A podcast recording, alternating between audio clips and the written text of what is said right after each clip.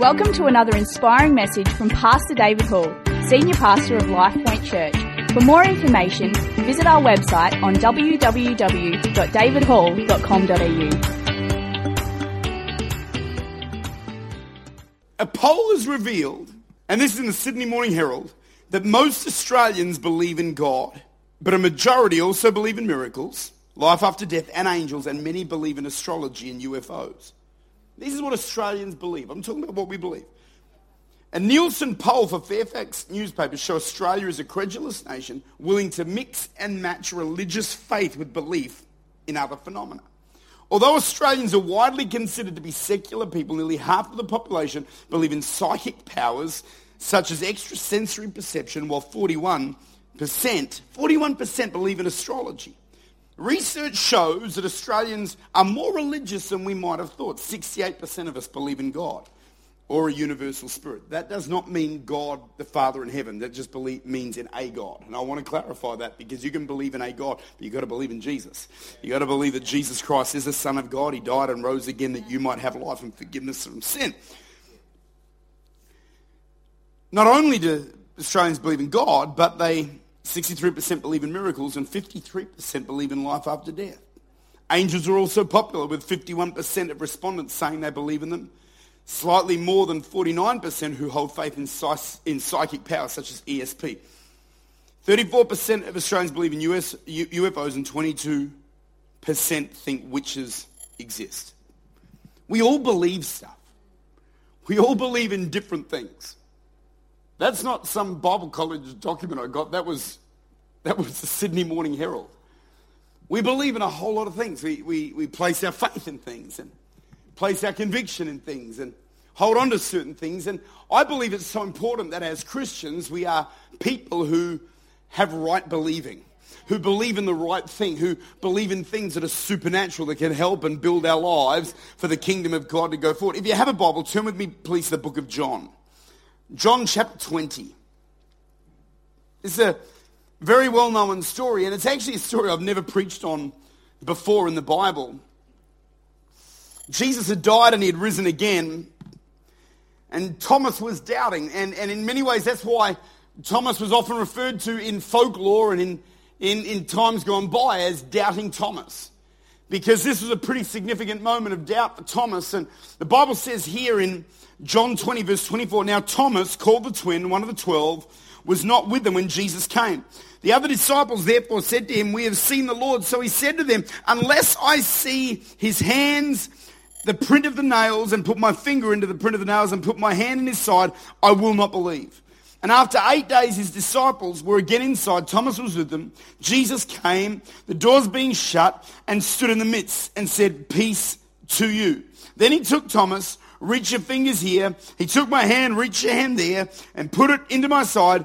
Do not be unbelieving, but believing." Can I just say right there, that's a word from God for you and me as well. Do not be unbelieving, be believing. Do we have any believers in the house? Then I saw her face, bum, bum, bum, bum, I'm a believer. And Thomas answered him and said to him, "My Lord and my God." Oh man, I'm getting happy tonight. And Jesus said to him, "Thomas, because you have seen me, you have believed. Blessed are those who have not seen and yet have believed." Blessed are those who have not seen. I've never seen Jesus. I've never seen him in the flesh. I've never seen his nail-pierced hands. I've never seen him in person. But I can tell you, I felt his effect in my life. I've never seen the wind, but I felt the wind. I've been in New Orleans after Hurricane Katrina, and I saw what the wind did to that city. It leveled and flooded a city, signs knocked over, glass blown out of buildings. Can I tell you, no one saw the hurricane, but they knew that there was the existence of the hurricane for what it did to that city. I've never seen Jesus, but I can tell you, I live forgiven.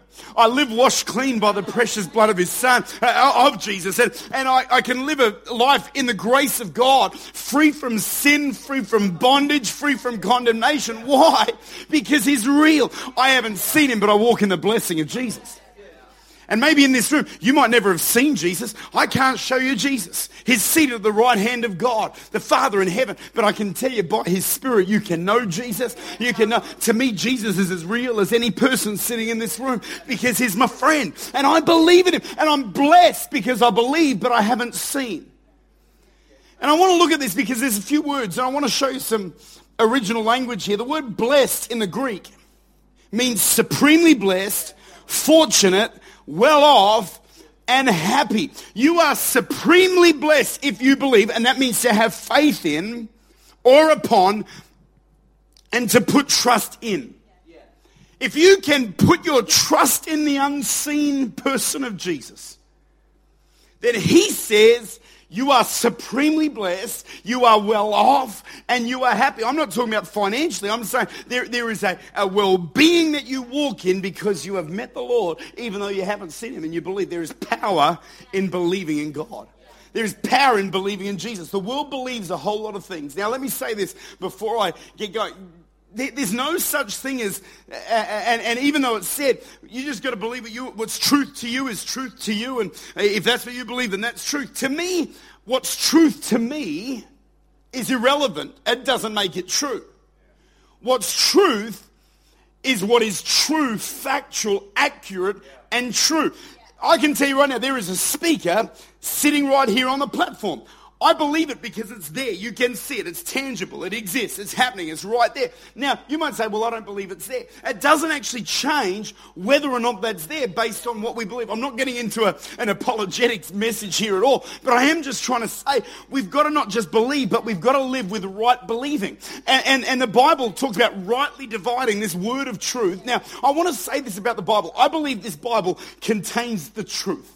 The Bible is the truth.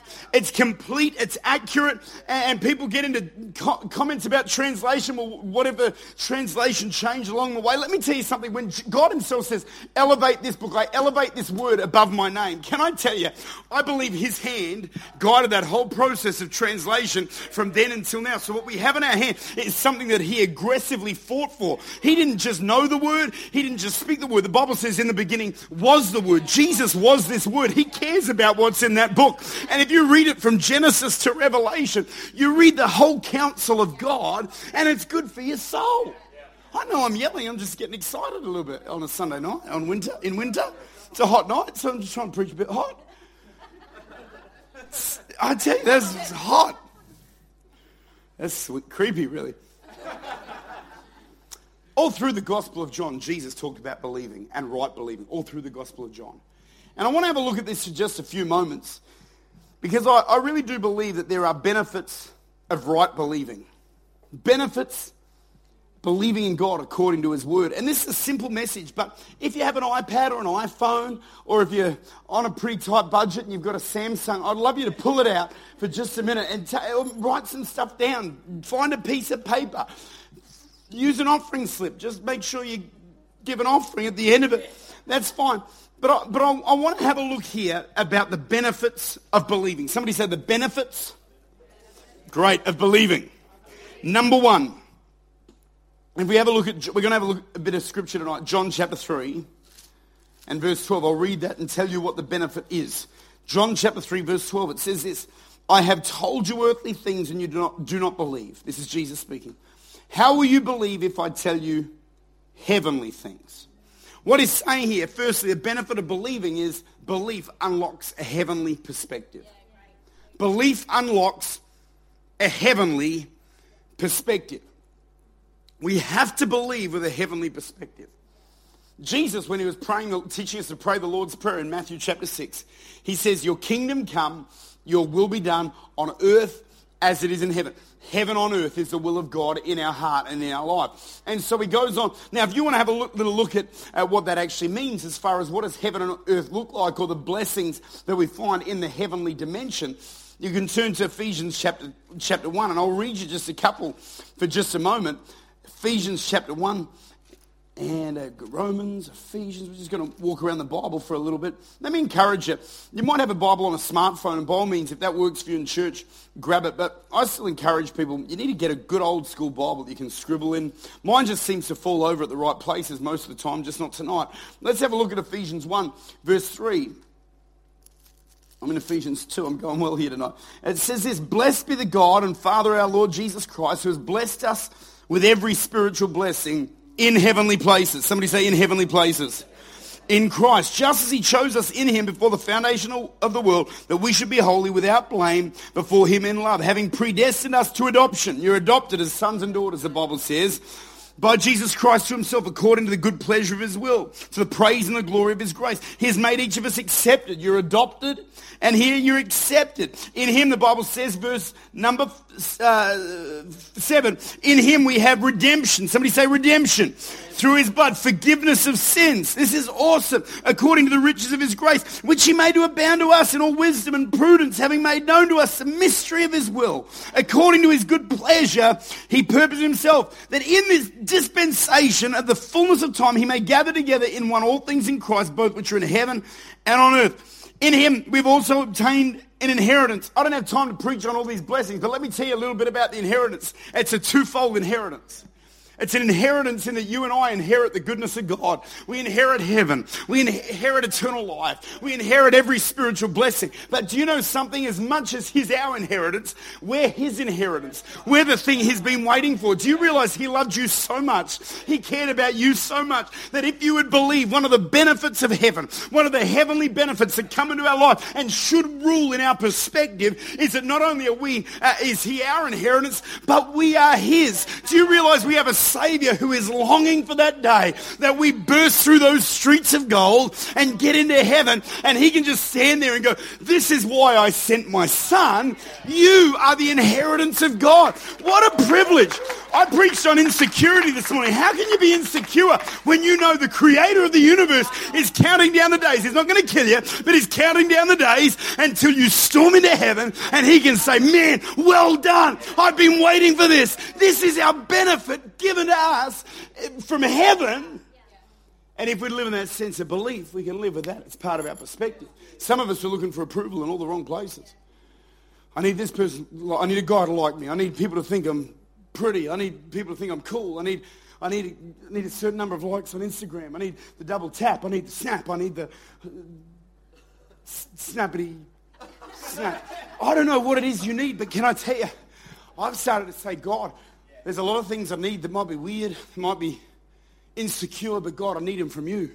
I don't need the affirmation of my peers to feel like I'm somebody. I want to walk in who I am, who you've called me to be." And when you live with a heavenly perspective that comes by right believing, you live in the goodness of God. I'm adopted into the family of God. Can I tell you, in Jewish law, if you got adopted, I'm spending way longer on this point than I'm on the other 43. Now, Jesus teaches adoption. In Roman law, Jewish law, if you're adopted, well, say the firstborn son, say the biological son, he gets all the benefits. He gets the inheritance, the birthright. He gets everything. He gets everything in his father's house goes to the firstborn son. Done and dusted. He is like the favored child. If you are adopted as a male into that same household and you are older than the firstborn, you step in and take every subsequent blessing, because adoption is so powerful in Bible times that it's not a joke. There is every benefit that comes with a family line. The point that I'm trying to make, you and I are adopted into the family of God and have every subsequent benefit therein. Man, I don't understand how Christians can be defeated when you get a revelation of God's love for us, man. He loves me. He loves you. Number 2, belief unlocks the blessing of eternal life. Belief unlocks the blessing of eternal life. I don't know if you noticed, but we are in John 3, and I want to keep going with some well-trodden scripture here tonight that I think you've all known. Even the non-believers know this. John chapter 3 and verse 16. Let's even go from verse 14. And as Moses lifted up the serpent in the wilderness, even so the Son of Man must be lifted up, that whoever believes in him should not perish but have eternal life. For God so loved the world that he gave his only begotten Son, that whosoever believes in him. What does believes mean? Have faith in, put trust in. Whoever believes in him should not perish. Can I tell you what a great scripture that is? Just to read that. But have everlasting or have eternal life. I want to read that again. For God so loved the world that he gave his only begotten Son for you, that whosoever. Can I say, we're all whosoevers. Whether you're mean and nasty, whether you're good, whether you're winning in life or struggling, whosoever simply means whosoever. God so loved the world. What does the world mean? Every person who's living in darkness. For God so loved the world that he gave his only Son, that whosoever. I'm a whosoever. Do you know how I can prove it? Because I'm here, I'm alive, I'm a whosoever. It's good proof. You're a whosoever. So whoever, whichever person would believe in him, put their trust in him, put their faith in him. Faith comes from a Greek word which means confident, persuaded conviction. When you put your persuasions, your convictions, and just say, you know what, here are the eggs of my life, I'm putting them in your basket, God, I'm all in. You get to that place where he says, well, there is now a substitutionary thing that happens where I shed my blood, which I'd already done, but it now forgives you. The blood's applied to your life, that whosoever believes in him. Does anyone believe in him in this place? So number two, belief unlocks the blessing of eternal life. Can I say, we don't talk about it often, but there is eternal life for every person that's been born. There's a heaven to gain, and there's a hell that you really want to shun. And we don't talk about it too much. I talk to a lot of my pastor friends. How often do you speak about hell? Oh, we never talk about hell. But the majority of our city without Jesus could easily end up in that place. And I want to encourage us in this room today to say, you know, eternal life, we've got to be driven by eternity. We've got to be driven by the fact that Jesus Christ has extended. You know, sometimes we talk about grace. The grace of God is that he's also given us time. Time, an amount of time to touch God, to be given the opportunity to find him. And we've been given this space of time. And the world is going to do something with this time that we've been given. And I pray that we don't let time run out, because there will come a point where it's too late. And I'm not trying to be negative here tonight at all, but the truth is, when we pass from this life, we're going to go somewhere. We could be in heaven, or we can be in hell. And it seems like you're just trying to scare me into the kingdom of God. No, I'm trying to tell you that Jesus Christ loves you. I'm trying to tell you that he's got a plan. He sent his Son to deliver you from the hands of darkness simply by placing your trust in him. We walk in freedom, and we walk in the blessing of eternal life. Number three, it goes on to say in John 3:18, I'll read through verse 17. It says, for God did not send his Son into the world to condemn the world. Somebody say condemn. Somebody say condemn. But that the world through him might be saved. He who believes in him is not condemned. Somebody say not condemned. And he who does not believe is condemned already, because he has not believed in the name of the only begotten Son of God. That word condemnation, or to condemn. If a building gets condemned, it means it's no longer fit for use. Some of you walk condemned. You think you're not fit for use. You think that maybe God doesn't have a plan for you or a purpose for you. You think, you don't know my real story. You know, the Sunday facade that I put on. I think we all do pretty well at putting on a bit of a Sunday kind of, you know, something, something. But the truth is, nobody's condemned beyond use. Nobody's condemned and unfit for use. It's not even God that puts that on you. If you ever feel that, if you ever feel like, I can't do anything for God, X, Y, Z, can I tell you, if you're feeling condemned, it's a belief issue, because you're believing the wrong voice in your life that tells you you're not fit for use. I'm sick and tired of seeing Christians get smashed up by the enemy, and he tells them, you got nothing going for you, you sinned just that little bit too bad. I thank God I'm part of a church that's full of people who have messed up, full of people who have got it wrong, full of people who have got it done dumb things, but by the grace of God, they've said, God, I exchange my stuff for your stuff, and the grace of God floods their life, and they're living free from condemnation. I am not condemned in any way because I believe what the Bible says about me. I'm not perfect, but I'm redeemed, and I'm forgiven by the grace of God. Do you believe it in the house? Not if you believe I am, just if you believe it's possible. That's the worst amen I've had. I'm free by the grace of God. Mm-hmm. Number 4, belief. Right believing brings freedom from sin. John chapter 8. I want to have a look at verse 24. Jesus is saying, say verse 23, he says, you are from beneath, I'm from above. You're of this world, I'm not from this world. Therefore I said to you that you will die in your sins, for you do not believe that I am he. You will die in your sins. If you do believe that he is he, place your faith in he, you will live free from those sins. You won't die in them, you'll live free from them. And I want to live free from sin. Do you know, there's 2 levels of sin in the Bible. There's sin, singular, and there's sin, plural. Sin, singular, means a state of sin, which we're all born into. Every one of us was born into sin. Adam and Eve ate the apple. Wish they'd just eaten the snake, but they ate the apple. And sin entered the world. The Bible says that through one man's sin, death reigned. And so sin enters the world. And so we are, in a lot of ways, at a disadvantage because of that, because now we've been born with a sin nature and a propensity to do wrong. I can tell you, you don't have to teach a kid to be naughty. I don't have to teach my kid to hit his brother. He's figured that out for himself. I don't have to teach a kid to lie. I don't have to teach a kid to protest going to bed. You don't have to teach those things. It's in them. And so my job as a parent is to lead them in the pathways of God, to see them grow and be established in their faith. But there's going to be a point in James's life and Samuel's life where they have to make a decision by the leading of the Holy Spirit to surrender their lives to Jesus, and regardless of their sin, they get taken out of that state of sin into a place of righteousness. Now, you've got to understand there's 2 things at play. I hope this isn't too deep for you. There's 2 things at play. There's sanctification and justification. Now, a lot of us, we apply grace to sanctification, to justification, but we don't deal with it in light of sanctification.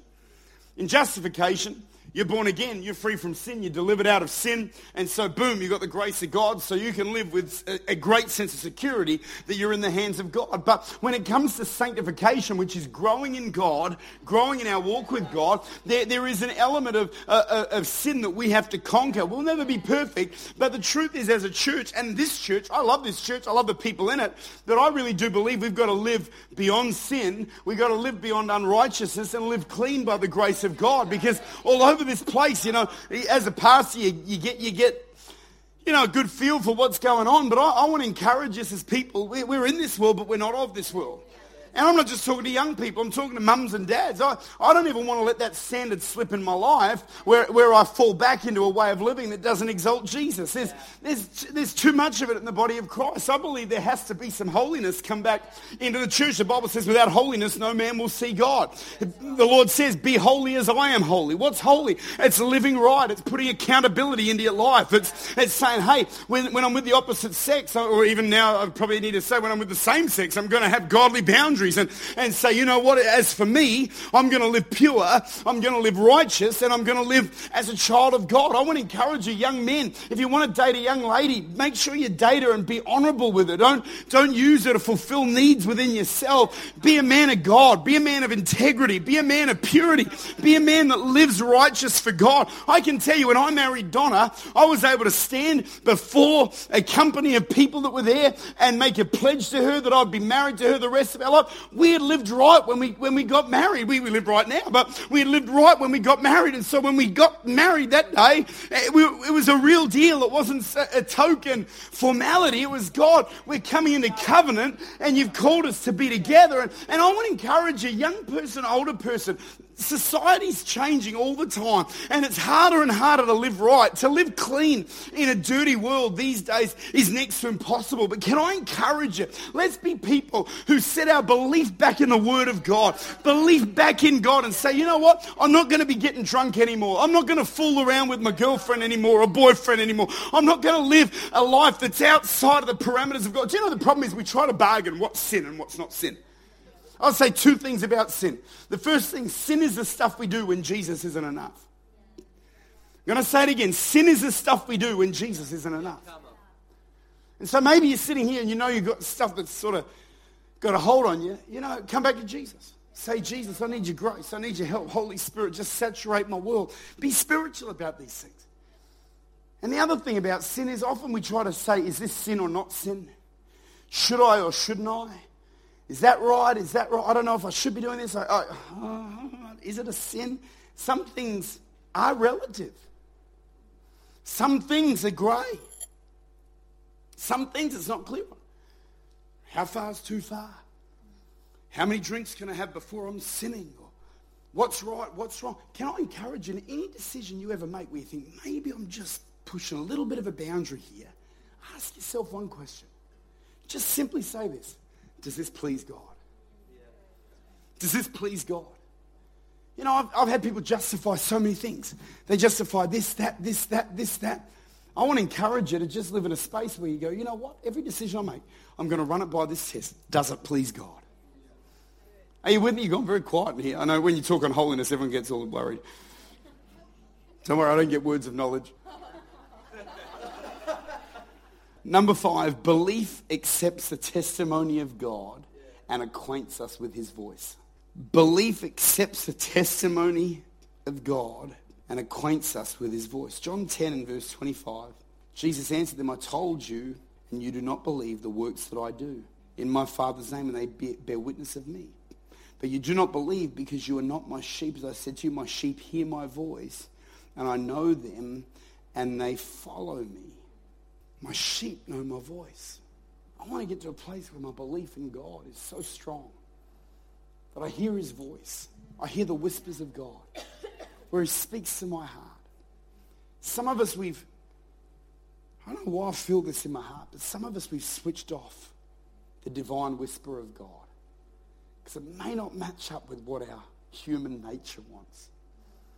Can I tell you the blessing of God is so much more when we live listening to the inner witness of God, when we listen to God's voice.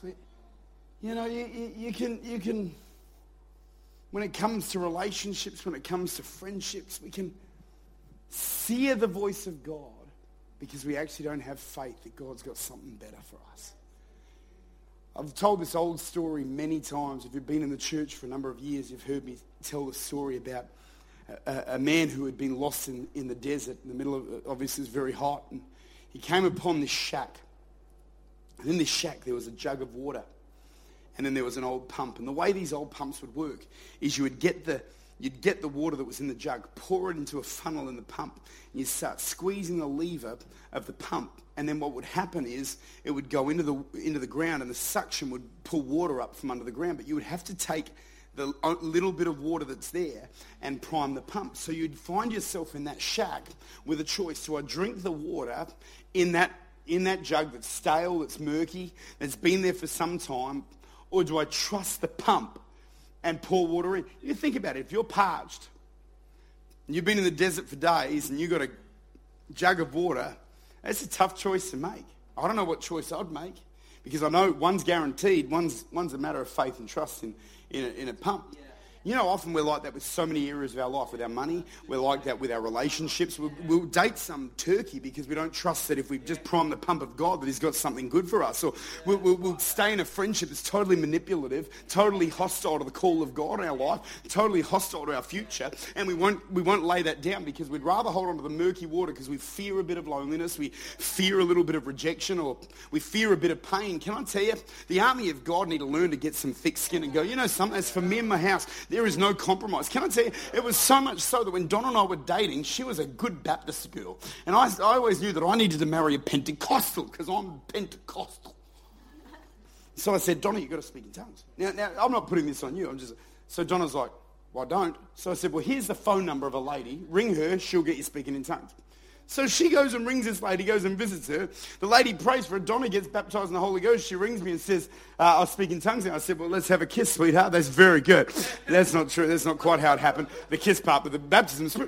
Now, I'm not putting that on you. That was just me being youthful and silly. But do you know something? For me, there were things I can't compromise.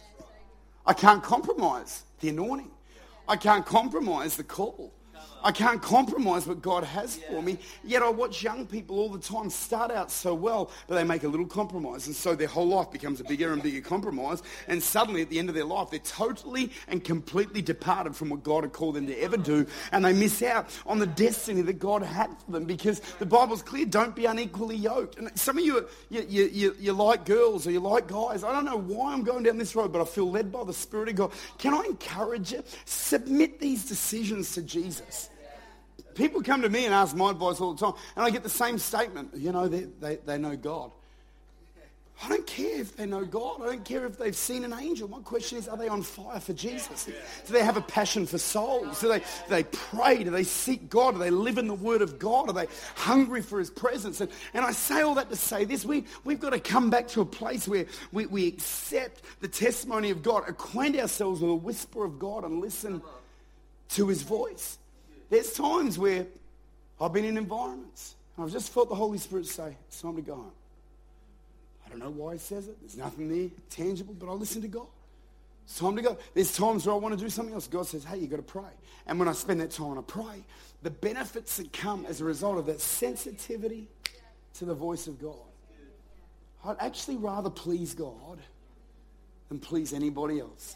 There's nobody at LifePoint Church that I want to please more than I want to please God. If I have to not please God to accommodate that person, obviously the enemy has sent that person into my life. When God wants to bless you, He'll send a person into your life. When the devil wants to destroy you, he'll send a person into your life. Your job is discernment.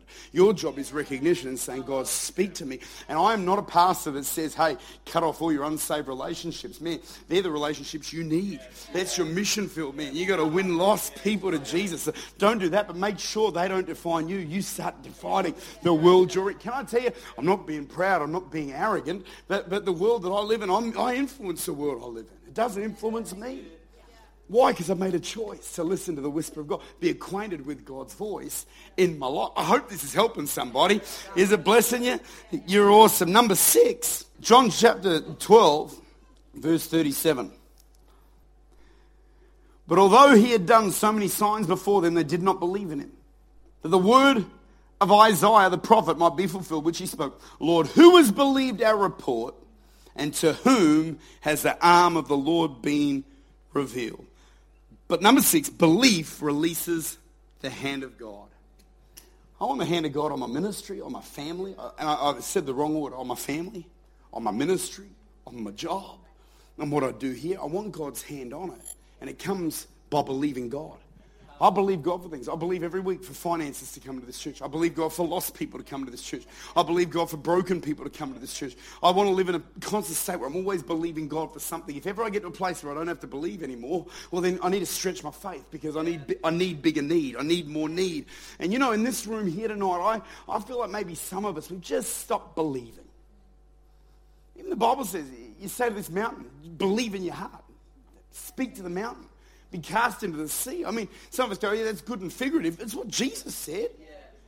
Believing in things, the power of placing your faith in God and our belief in God, and see the hand of God working in our life. What does the hand of God speak of? Blessing, favor, power from heaven.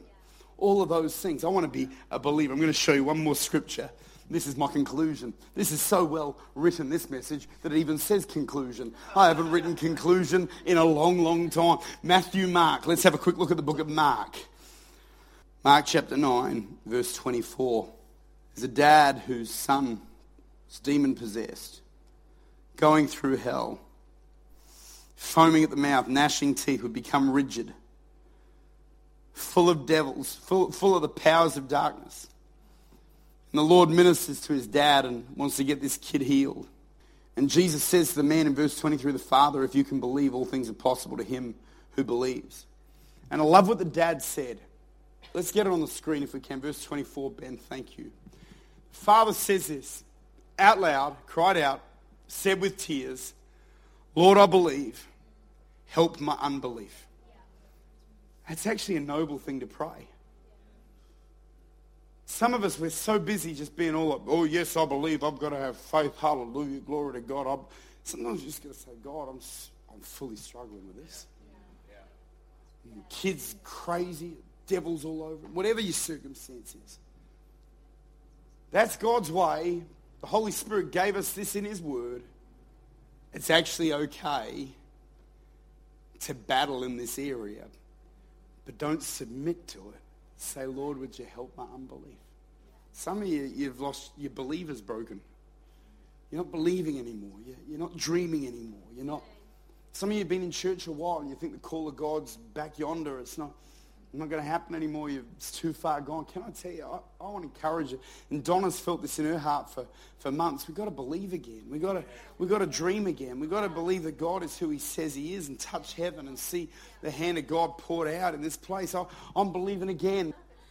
Help my unbelief. I've got to ask God that all the time. I pray you live in a space where, man, you're on edge every now and then. You go, God, I've got to believe you for something. Circumstances are crazy, but I'm holding on to you. I'm done. I'm finished. That's the end of my message. I told you there was a conclusion. It was very clear. And I'm done. It's over. It's finished now. So let's pray. I did my best. And I want to pray that prayer over you tonight. Lord, help my unbelief. Simple prayer. Could relate to so many different areas in your life.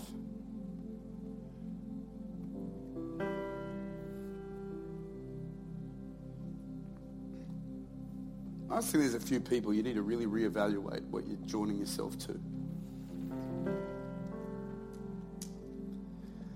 So I really feel in God. I'm just going to pray about it. Ask the Holy Spirit.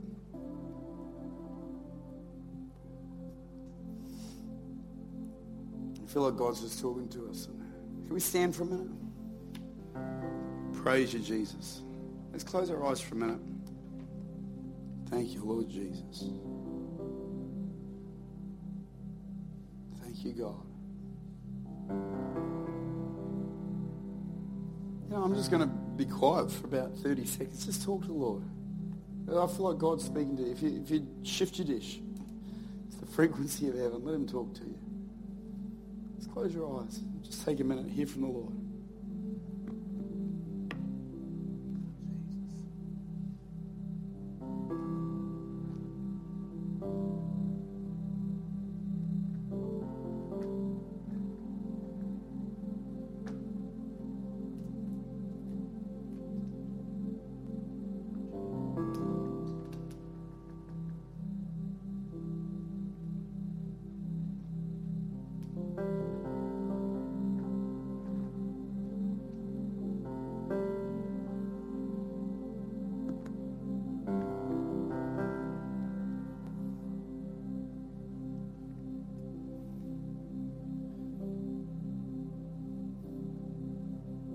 Jesus. An anointing of God's just fallen in here. It's the presence of heaven. It's every head bowed, every person prayer. I just feel like there are people, you're in the room and you need to get right with God. You might be a leader. You might be an established church member. In fact, they're sort of the people I'm talking to. Say, Dave, I just need to get my heart right with God. It's not that you're away from Him. It's not that you're locked out of God's presence or locked out of eternity. But you say, Dave, I need to get my life. I just need to get some stuff right in my life. Well, every head's bowed and every eye's closed. I'm just going to pray for you. I need to put your hand up. It's between you and Him. I feel like there's attitudes that need to be given to God. There's hurts that need to be given to God. There's junk that needs to be given to God. There's sin that needs to be brought into the hands of God and given to God, and a chance to change and walk in repentance. In this room right now, if you'd say, Dave, you're talking to me, just open your heart as we pray. Lord, I pray for every person in this place tonight, God, that you would just come and cleanse and wash, make new and restore. Lord, we pray the same prayer that David of old prayed. He said, create in me a clean heart, O God. Renew a right spirit in me.